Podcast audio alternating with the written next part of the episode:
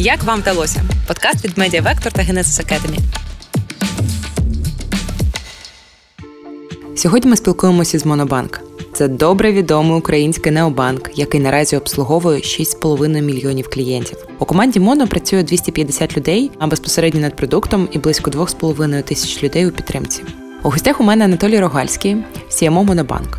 З Анатолієм ми обговорили роботу зі стратегією та її відсутність, як приймаються рішення у Моно, створення та задачі гроус команди і чому у команді Моно затримуються далеко не всі, але ті, хто залишаються, члени команди на роки. Також ми обговорили неочікувані застосування певних фічей, привіт банко, та як Моно планує перемогти і що вважатиме перемогою.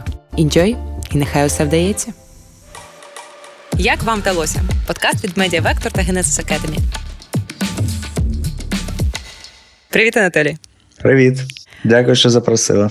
Круто, дякую, що ти тут з нами. Хочете поговорити про Монобанк, про те, як його ви його розвиваєте, як ви сюди дійшли, яка у вас стратегія, що по тактиці, як розвиваєте команду, продукт, запускаєте нові ідеї. Перш за все, почнемо з питання: навіщо, як і щоб що? Як ви визначаєте свою стратегію роботи і візію спрямування, куди ви рухаєтесь? Так, ну доволі важко відповісти щодо стратегії, тому що, як то кажуть, стратегії в нас е, не далі ніж на там 5, 10, 20 днів, і це у е, мирний час. Так на війні ми можемо планувати там на, на пару днів тиждень максимум, тому що окрім того, що потреби клієнтів в залежності від обставин змінюються, так ще і Нацбанк е, змінює правила гри е, доволі часто, тому нам доводиться програмувати щось нове, те, що ми не планували ще вчора робити. Е, очікувано, що контекстом зовнішня кон'юнктура вона впливає на те, що відбувається. Ну і загалом продуктам потрібно бути динамічним. Але концептуально ви для себе будуєте якусь стратегію бачення, де б ви хотіли опинитись через рік, три, п'ять років. Я думаю, що ми на самому початку вирішили, що ми хочемо надавати українцям простий сервіс банківський, щоб вони не думали про банки як про комунальні компанії, з якими ти повинен спілкуватися, але ніколи не хочеш цього робити. Тому загалом стратегія у цьому проте. Ми завжди себе бачили як конкуренти Приватбанку, звісно, тому що ми дуже добре знали слабкі місця Приватбанку, тому що ми їх і розробляли загалом. то Тому і з самого початку ми потроху рухались до того, щоб е, стати лідером у мобільному банкінгу. Як тобі здається, вам вдалося? Е, ну, ми на цьому шляху. З точки зору е, долі ринку, то ще ні, тому що там привата, мабуть, там 18 мільйонів клієнтів мобільного застосунку. В нас все ще 6,5 мільйонів. Проте ми на вірному шляху. А як ви зрозумієте, що вам це лідерство вдалося? Ви будете міряти кількість користувачів застосунку? Ну, якщо лінійно, то так. Якщо опосередковано, то ну ось, наприклад, е, притула Стерненко та Лаченков збирали е, на помсту. Останній збір, що у них mm-hmm. у них був, вони зібрали загалом, здається, 330 мільйонів гривень, а з них 300 мільйонів було зібрано на банку Монобанку.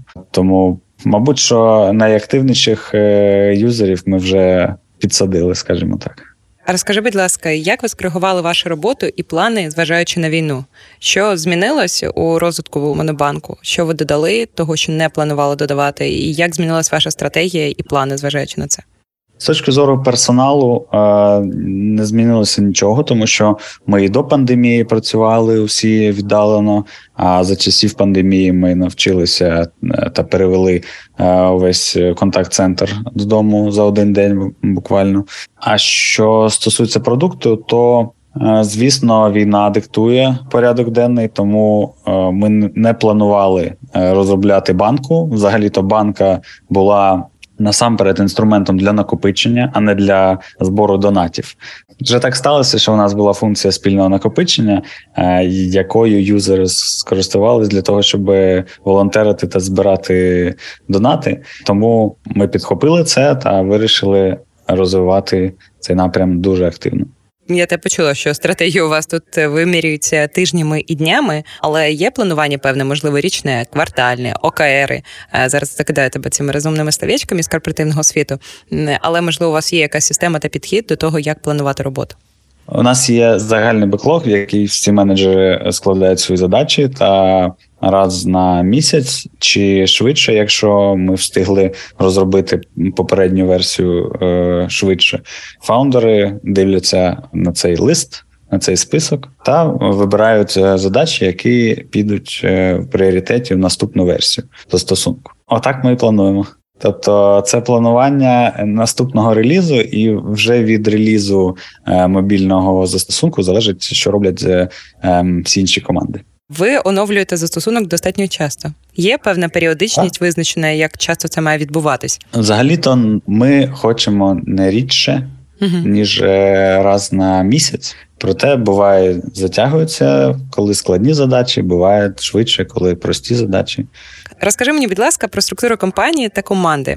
Who and how does make Mono great? Е, відповідно, хто визначає, куди ви рухаєтесь, хто приносить кому ідеї, і як побудована структура компанії, зважаючи на те, що у вас немає CPO та продакт менеджера людини, яка одноосібно займалася би розвитком продукту та його стратегією. Тобто у нас є 4 фаундери та 30 з гаком менеджерів, е, які е, кожен відповідає за свій проект та за кнопку у застосунку Монобанк. Е, ну тобто, якщо ти дивишся на якусь кнопку застосунку, то за нею стоїть якийсь менеджер. У кожного менеджеру є регулярний кол з фаундерами раз на тиждень чи раз на два тижні, в залежності від того, що потребує проект, чи він в активній фазі, чи ні. Е, де вони чи ми думаємо, як. Що робити далі з проектом? Ми дивимося, що вже зроблено. Ми дивимося, які плани, завжди дивимося якусь аналітику у новому розрізі. Тобто, не не тільки там дашборди, які вже 10 років, чи скільки там 3 роки е, по проекту існують. Рік і за ми 10, їх просто так? дивимося. Так, так. Ми їх просто дивимося. Ні, ми ми намагаємось знайти знайти кожного разу у проєкті нове обличчя, нову, нову аналітику, тому що в основному аналітика нас надихає на нові ідеї. А бувало так, що ви приходите на цю зустріч, і такі, ну все класно працює, окей, працюємо далі. Через раз. Е, Ну тобто, це не означає, що кожна зустріч це прорив, це нові ідеї, це нові задачі. Ні, е, часто буває, що це робочий процес. Там хтось когось чекає, ми щось ще не зробили, що запланували зробити, і воно так просто робоча зустріч, звичайно. Да, І на які інколи вернають ідеї про те, що можна покращити і як що зробити. Ну, буває. Нехай вдається. Окей. Е, розкажи, будь ласка, які метрики та засоби аналітики ви використовуєте для вимірювання результату? На які саме метрики ви звертаєте увагу е, і постійно відслідковуєте? Слухай, ну дуже індивідуально. Головний продукт це кредитна картка та кредит загалом. Ну там свої е, сталі, зрозумілі метрики, які є в кожного банку, вони однакові. Там якість кредитного портфелю, скільки там повертають, скільки не повертають. Там багато чого не не дуже цікаво для е, пересічного слухача. Якщо говорити про застосунок, це також там стандартні, доволі MAU, та все інше. Та це насправді не дуже цікаві метрики, тому що вони. Вони не дуже змінюються. Тобто, що б ти не робив, ці стандартні метрики вони не дуже піддаються зміні. Наприклад, а, Ну, наприклад, у тебе є МАУ. Юзер до тебе в застосунок заходить, тому що йому потрібно щось зробити. І щоб ти не робив, ти не зробиш так, щоб юзеру стало потрібно щось зробити, якусь банківську послугу. Тому як можна впливати на МАУ чи DAO, окрім окрім того, що ти додаєш без кінця нові продукти до себе в застосунок, таким чином покриваючи більше потреб користувача. Справедливо, тільки що просто замислилась про те, що дійсно ти ж не можеш ти не можеш вимірювати успіх фічі, наприклад, там додав банку, якщо людина просто не хотіла накопичувати. А відповідно зараз потреба накопичувати зросла, і він такий постійно юзає. Але це нічого не говорить про якість саме цього продукту, як він розроблений та користувацький досвід. Це визначається саме потребою. Тому що е, банка взагалі гарний приклад для, цього, тому що я ж я ж кажу, вона не була розроблена як інструмент для збору донатів, і це лише випадковість, що там є така функція, тому що це інструмент для для власного накопичення. Тобто, ми е, говорили, що там е, у школі можна збирати на штори, наприклад, завдяки банки. І коли ми її розробляли, ми думали в першу чергу про це. Так, для сімейного бюджету я знаю, чимало людей да, користуються, да, щось да, накопичують разом там угу. у парі. Угу. І ось так сталося. І ось так, да. Не не так сталося, як гадалося. Ну, власне, да. Зараз дуже часто це кажемо, говоримо, але тримаємось. Слухай, як ви розумієте, що фіча успішна? Бо в умовах, тому що, наприклад, юзер нею не користується, і це власне і робить цю фічу не успішною та незатребуваною? Ну, скажімо, ми запускаємо щось нове, а цим користуються менше ніж, скажімо, 10% клієнтської бази там в перший місяць. Доволі складно зробити продукт, яким будуть користуватися більше. Хоча 10% це звучить не дуже багато, проте це 650 тисяч людей, які користуються твоїм продуктом там впродовж першого місяця. Та я вважаю, що цього достатньо, щоб прийняти рішення, що цей е, продукт потрібен. Є більш там довгограючі продукти, такі як там автомобільне страхування чи Є7, Е, картки ми продаємо з LiveSell, тому що там ну 650 тисяч продажів зробити за місяць нереально. Так це великий успіх. Так, так, так. Грандіозно, тому, вау! Да, Тому там е, у випадку з зі страхуванням ми дивимося, яку долю ринку ми е, цим цими продажами забираємо. А у випадку з E7, ну ми там з лайфом обмінюємося даними, щоб зрозуміти, чи це добрий канал продажу, чи це не добрий канал продажу. Тому що ну, взагалі це перспективна тема, тому що там. Apple в Штатах в останніх айфонах, наприклад, взагалі відмовились від трею для фізичної сім-картки, тому рано чи пізно усі ми будемо з E7. Угу, тому ви залишаєте Хочеться займатися займатися тим, що актуально, тим, що технологічно, тим, що ми можемо зробити краще, ніж мобільні оператори. Тому що, наприклад, я не знаю, чому я зацепився за цей E7, е, проте вже скажу. Ну, непогана функція, е, нормально. Наприклад, жодного оператора не можна встановити E7, просто тиснучи на кнопку. В кожного треба е, сканувати QR-код. Тобто тобі потрібно два девайси, щоб встановити сим комп'ютер, з якого ти скануєш QR-код, і свій телефон. В нас можна нажати на кнопку і встановити eSIM. Монобанк, сила. Гарна інтеграція, непогана. Я вже замислила, що потрібно мені eSIM. За цим в майбутнє. Такий зробив upsell на подкасті.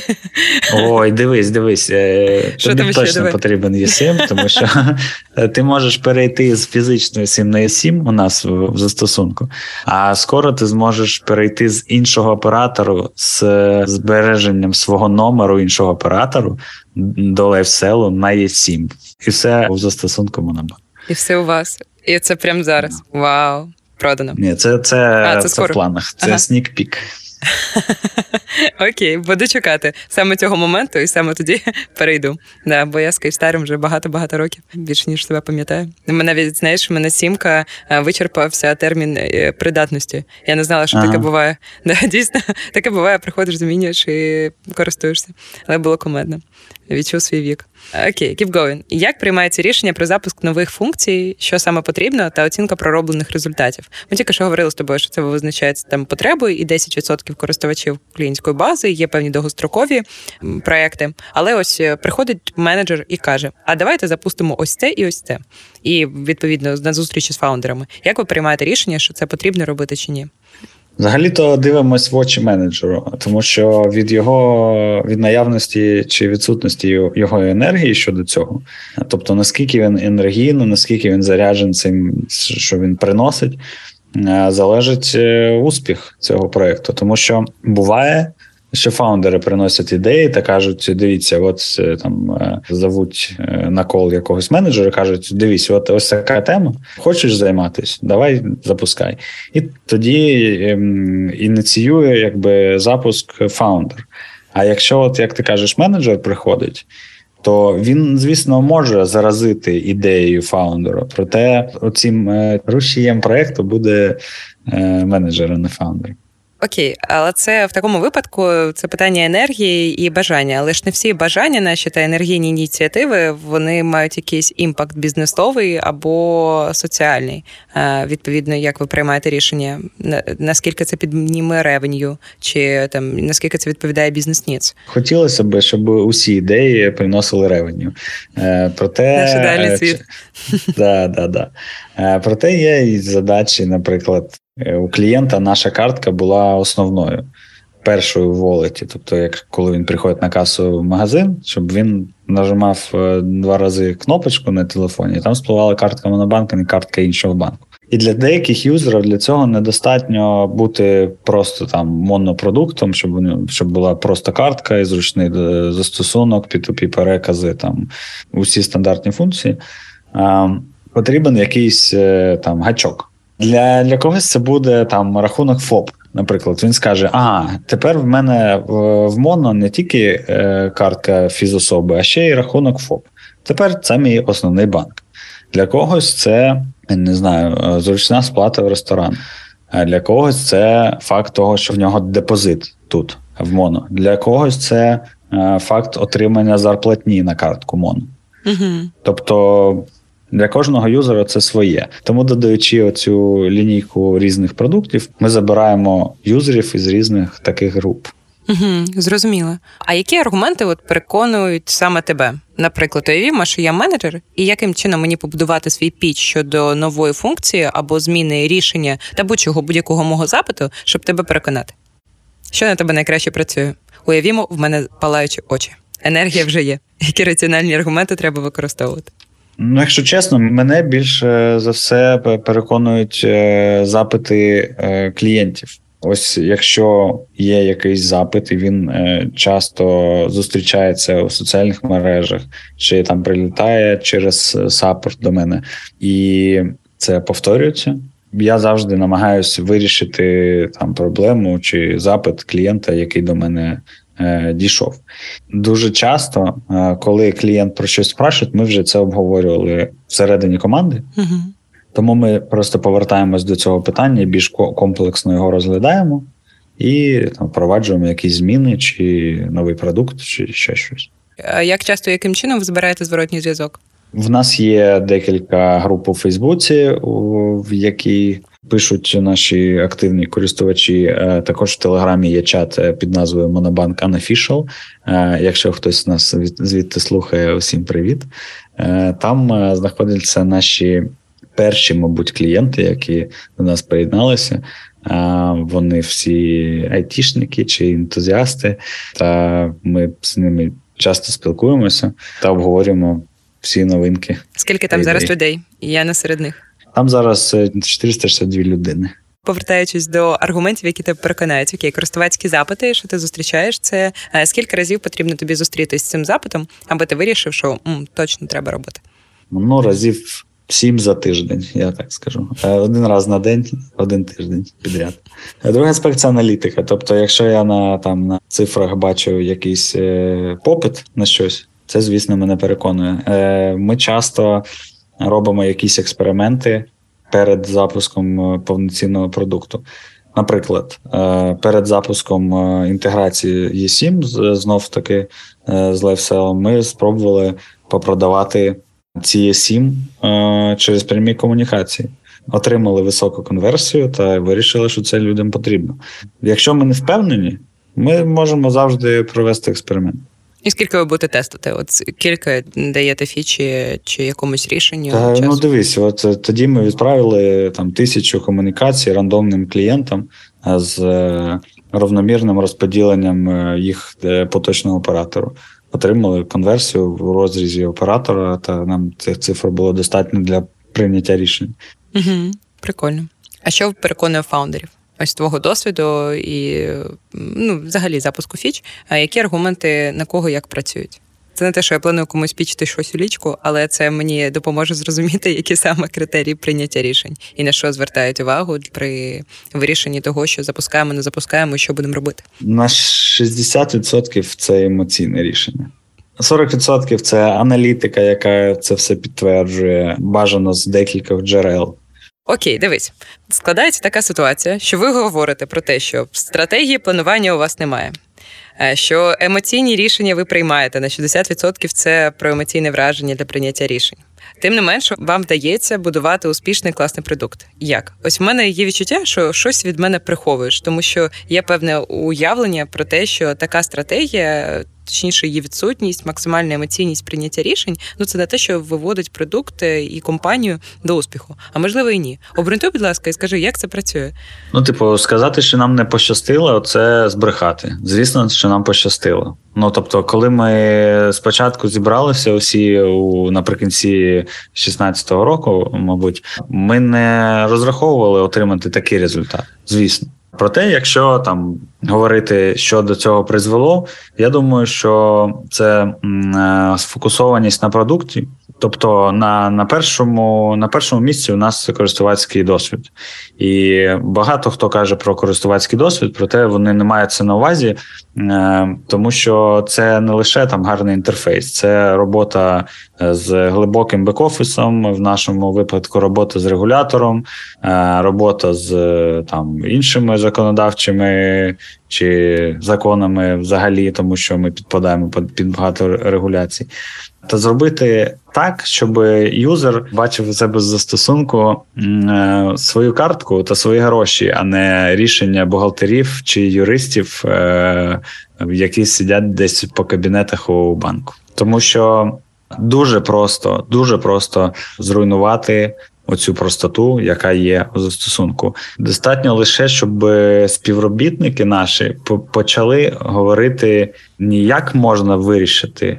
Якесь питання, чи як можна зробити для юзера ось таку функцію, а щоб вони почали говорити, чому не можна, і це зустрічається кожен день, ось е, в інших компаніях. Ніхто не відповідає на питання, як зробити. Всі говорять, чому не можна. Тому що тому що багато зайвих людей працює, які там колись щось гарне зробили, і вони сидять у своїх організаціях на своїх місцях, відповідаючи на питання, чому не можна. А їх ніхто не питав, чому не можна. Всі питають, як це зробити. І ні, ні, ось... ви, ви не зрозуміли питання. Розумієте? Так, Я не так, допитав. Так. І якщо їх е, перепитати, вони все одно не, не дадуть е, очікувану відповідь. Тому у нас в компанії усі хочуть досягти результату. Ніхто не хоче про щось сперечатись чи щось е, обговорювати, е, тому що важливо тримати темп. Ми хочемо бути там у новинах е, часто. Ми хочемо радувати наших юзерів часто новими функціями чи там продуктами. Тому нема часу вислуховувати, чому щось не можна зробити. Угу. Я зрозуміла. Ну, все одно мені здається, ви щось від мене приховуєте. Ось. Можливо, у вас є якийсь підход, якийсь хак. Що ви робите, як ви плануєте і підходи до бізнесу? Все ж таки, ця емоційність вона не виринає з іншого боку. Ну, знаєш, там дуже емоційні рішення, які можуть призвести без якогось раціонального максимального обґрунтування до певних е, нерезультативних. Ну слухай, е, я вважаю, що в нас е, емоційні рішення вони завжди підґрунтовуються аналітикою так чи інакше. О, якою? Ну, це залежить від від рішень. Від рішень, так, від того, що ми обговорюємо. Е, Є, звісно, рішення, які не підґрунтовуються аналітикою, проте це е, не бізнесові рішення, це крик душі, скажімо. Е, Наприклад, е, нагороди у нас у застосунку. Так, ми там десь у глибині душі розраховували, що вони збільшать активність юзерів. Ну так, але сказати, щоб ми зробили це для збільшення активності, взагалі ні. Ми зробили, тому що ми вже там 10 разів поверталися до цього питання, тому що на 10 раз ми всі е, погодились з тим, що це прикольний досвід для юзера, що ми хочемо, щоб в нас в нашому застосунку був фан, а не тільки нудний банкінг.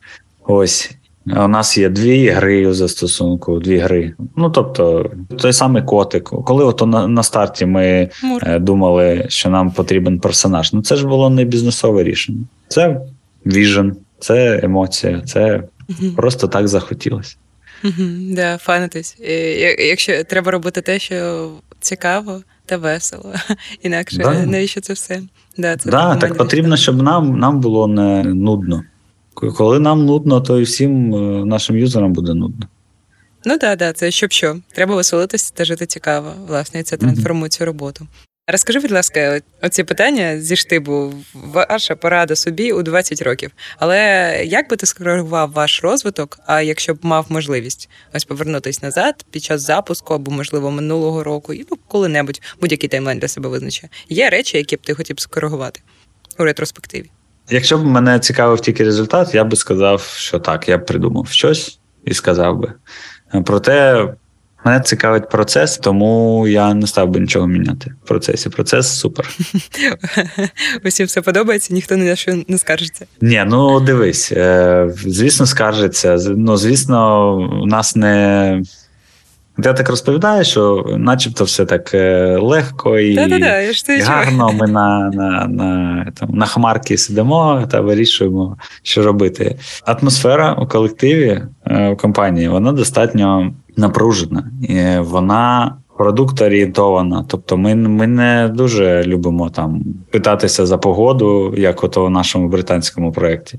Ми пишемо коротко, по суті, і е, часто за цією суттю е, стоїть не дуже м, така не дуже приємна форма. Не тому, що хтось хоче когось образити, а тому, що спершу діло, а потім там особисті відносини чи щось таке. Ми краще 30 е, разів посваримося на роботі, а потім можемо піти пива випити разом та вдарити по кого ви там б'єте? Да, один одного. Ну це вже зрозуміло робити на роботі. Ми посваримось по роботі, потім набухаємось і вдаримо один одного. Все нормально. Розкажіть про вашу корпоративну культуру. Ну, ось приблизно так це працює. Всі в кайфі.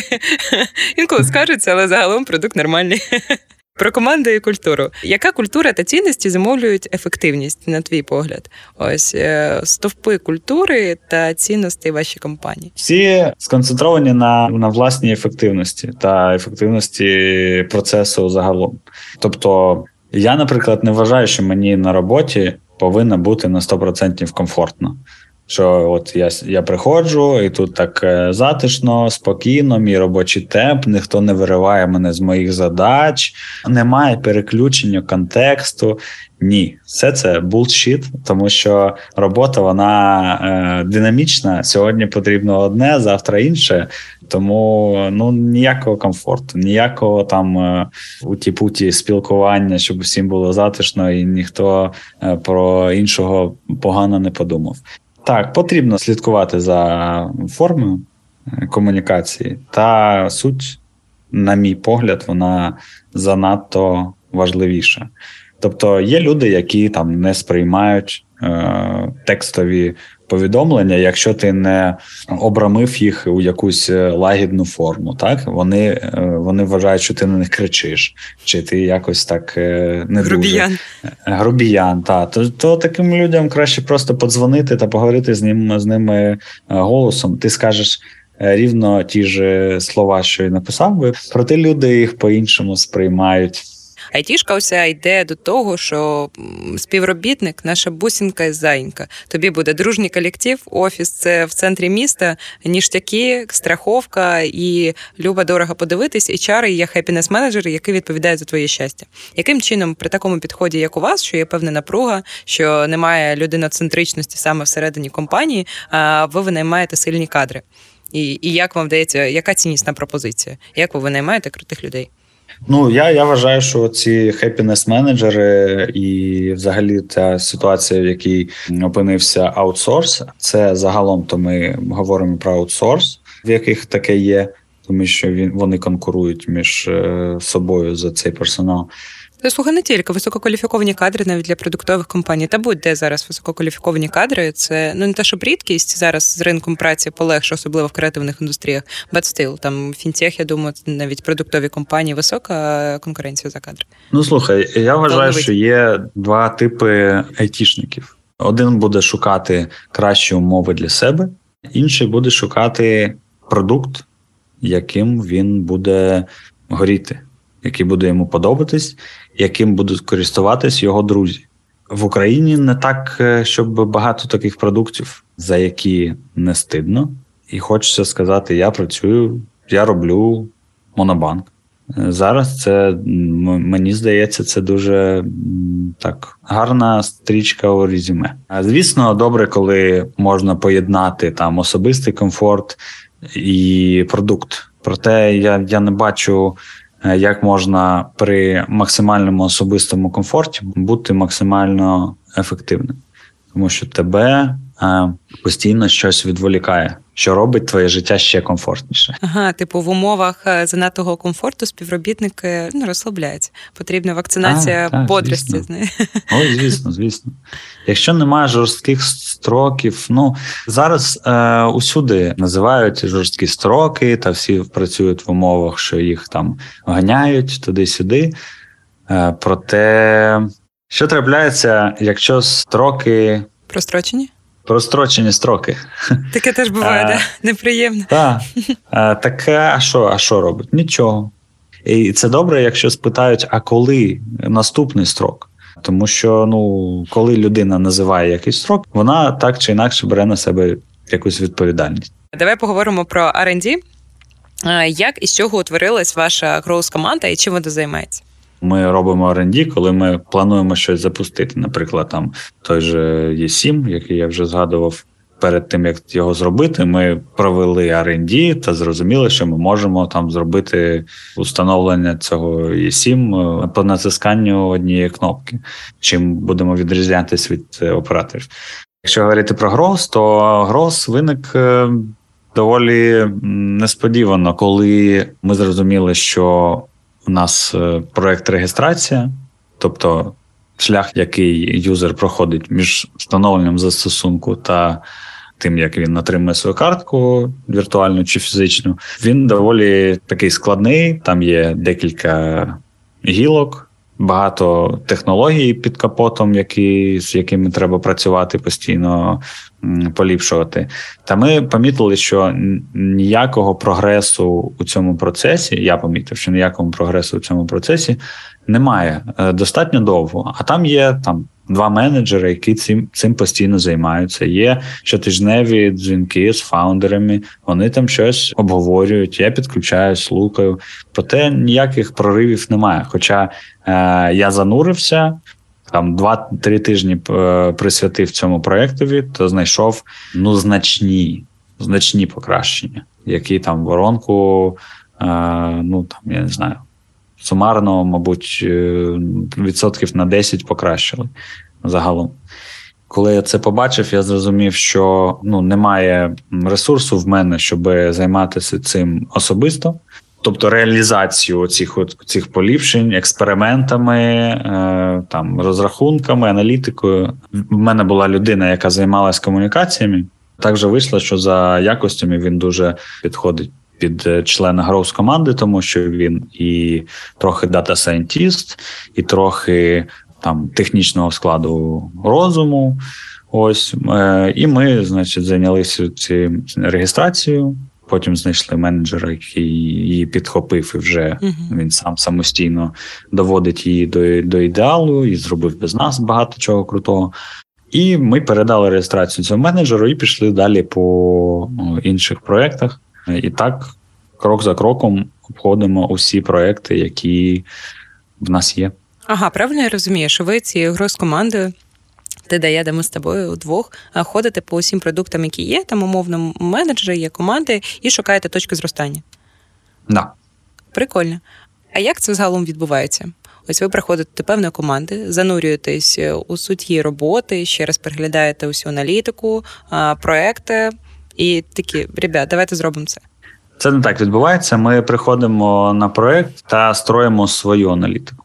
Ну, навіть якщо є дані, ми на них е, подивимось, проте ми е, будемо строїти свою аналітику для того, щоб виключити чужі помилки.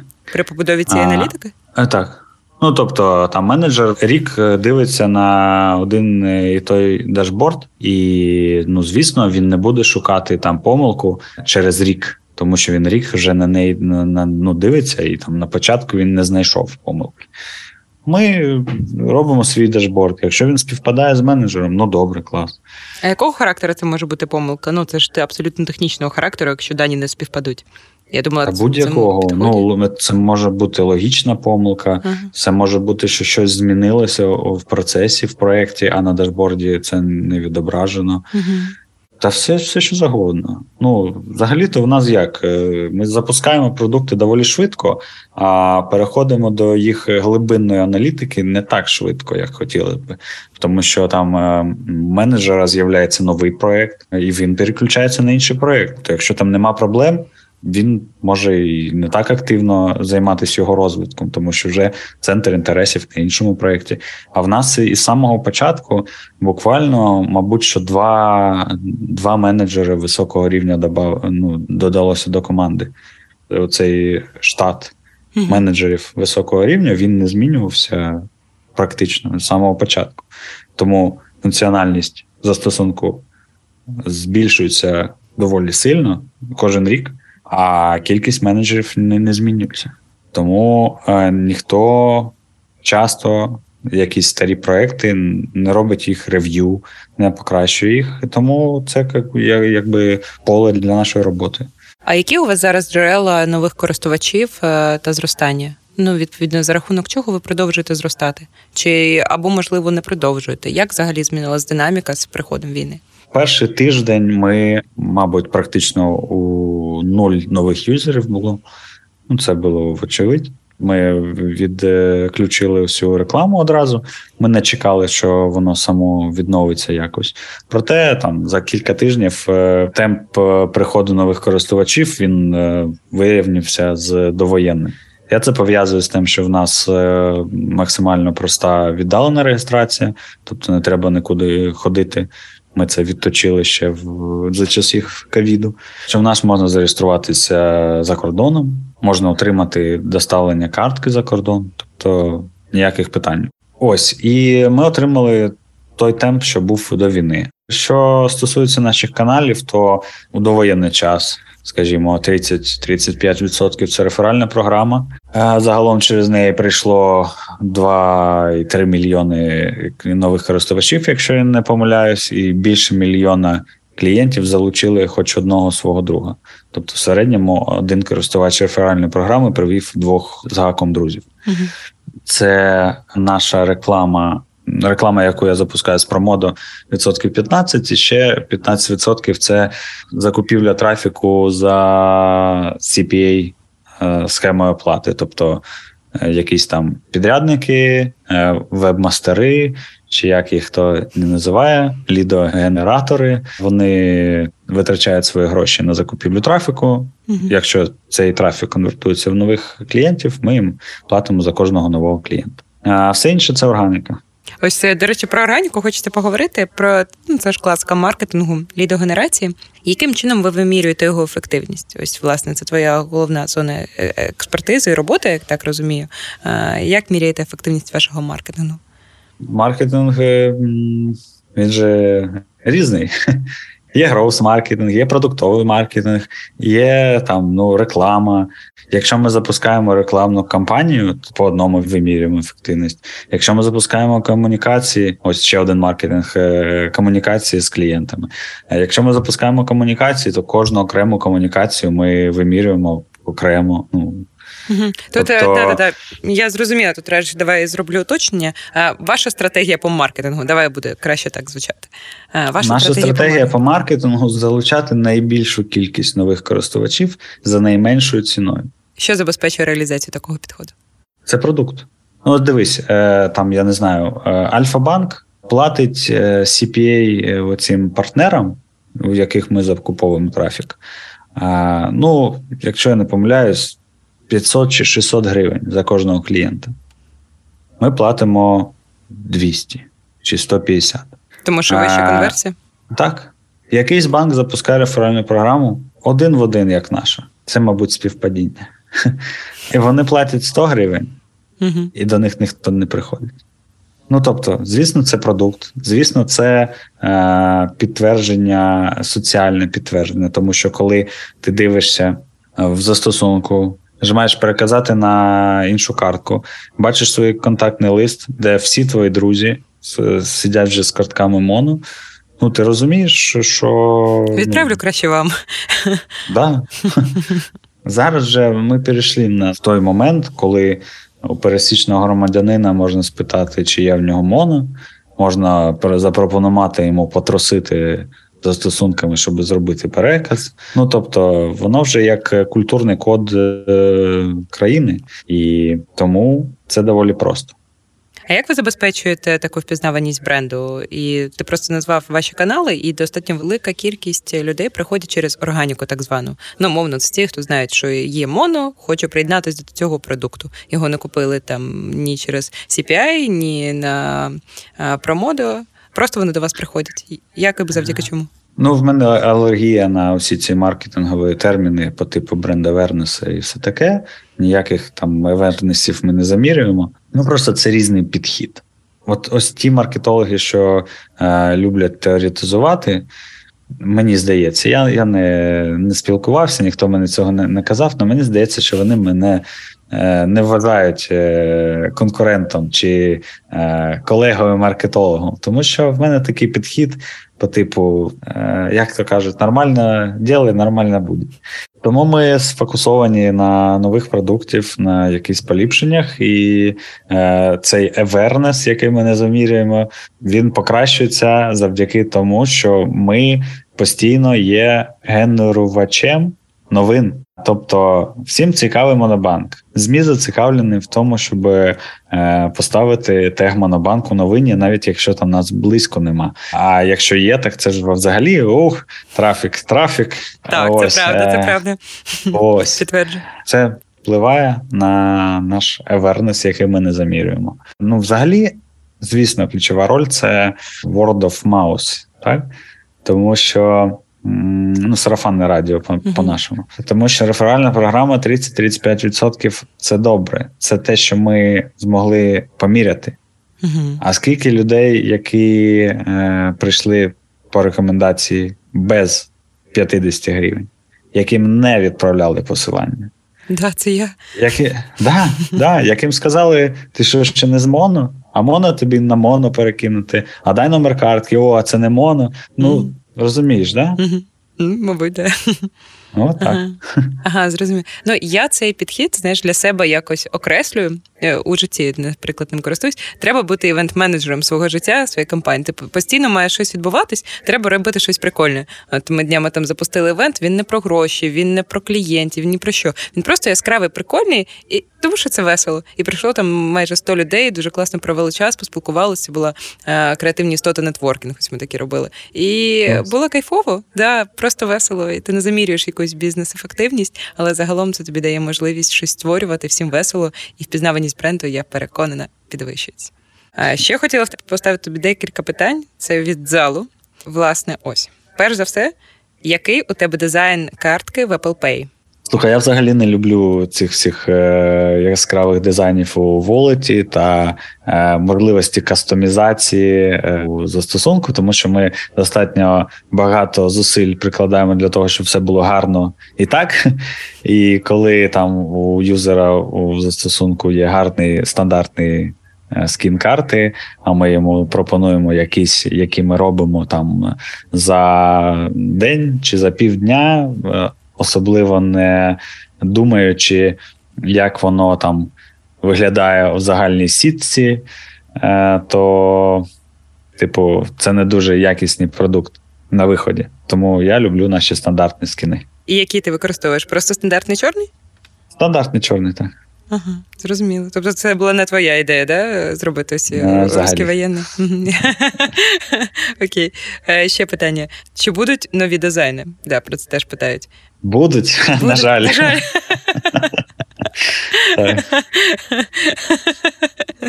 Окей. Е, Але мені мене, мені пощастило, що наш головний дизайнер теж не невеликий фанат цієї теми, тому, мабуть, що вони будуть, але не так швидко, як могли б. А як це відбувається? Головний е, маркетолог проти, головний дизайнер проти, всі проти люди, які відповідають за маркетинг і дизайн, але картки нові дизайни з'являються. А, Є менеджер е, з з картки, так? І доволі довго він е, цю ідею приносив. Це було у конкурентів. Декілька разів конкурентів вдавалося зробити якийсь ситуативний маркетинг з цими дизайнами доволі вдало. Як ви вже знаєте, в нас теж так вдавалося декілька разів зробити це вдало. Проте, ну, взагалі, якщо дивитись на цілісність продукту, ну ситуативно може бути класно, а там повсякденні, то воно буде не дуже гарно, як на мене. І останнє питання: чи з'явиться у монокотика дівчина? Ой, зараз би дуже було в тренді сказати, що у нашого котику нема гендеру. Проте це не так. Це котик, це він. Мур. І на початку на початку роботи я докладав окремі зусилля, щоб залишити йому мускулінність. Ось е, проте ні, не буде. Наш котик е, е, завжди з'являється у нових образах тому йому не потрібен ніхто, окрім нього самого.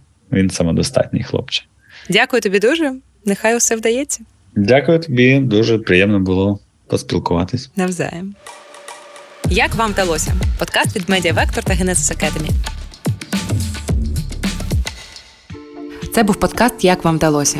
Наш гість та я, його ведуча Ліза Бердунова, головна редакторка Вектор. Ми створюємо цей подкаст із Genesis Academy, екосистемою освітніх програм із продуктового IT бізнесу від IT компанії Genesis. У Genesis Academy навчають tech і non-tech напрямам, створюють ком'юніті фахівців, які розвивають IT культуру в Україні, а ще діляться досвідом і допомагають запускати масштабувати digital продукти. Приєднуйтесь та навчайтесь. Дякую, що були з нами. Нехай усе вдається. Як вам вдалося? Подкаст від Медіа Вектор та Genesis Academy.